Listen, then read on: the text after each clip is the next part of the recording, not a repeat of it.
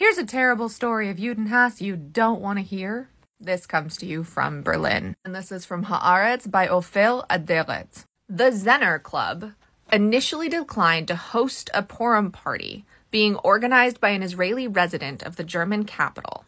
A written response from an employee who identified herself as Kim stated, I find it quite incredible that you are willing to celebrate a Jewish carnival given the current state of affairs. Rory Sinai, one of the organizers of the Carnival de Purim party, had approached the club at the beginning of the month to reserve a space ahead of the event in March. Kim went on to say that it was nothing personal, but not at Zenner, when declining Sinai's request. When contacted by Haaretz, the club changed its stance, saying that it would host the party, even contribute the proceeds of the event to organizations promoting reconciliation between Jews and Palestinians and fighting against Judenhass. We apologize to those involved in Carnival de Purim. We apologize to the Jewish community. We wish to apologize over the clearly Judenhass statement in the email from our employee, the club said.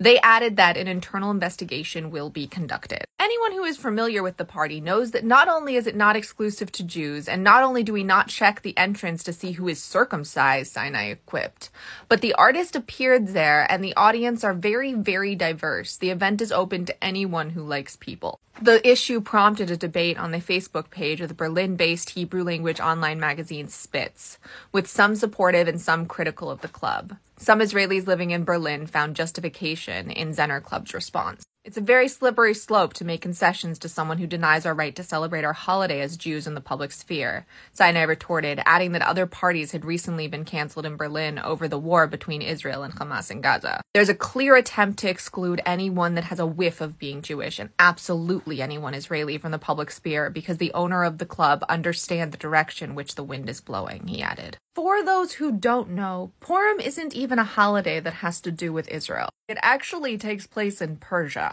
modern day Iran. And the fact that so many are saying the Jews are not allowed to celebrate our holidays because tragedy is happening, especially when like 90% of our holidays are about ethnic cleansing and worse, including this one. People really need to get that Israelis and Jews are not the Israeli government. And unfortunately, this isn't even the worst story I'm gonna make a full post on today, because at least they walked it back. Refuah Shlemah to all of us in need of healing, and may the memories of those who have been lost and those who will be lost be a blessing and a revolution for peace, freedom, and safety for all.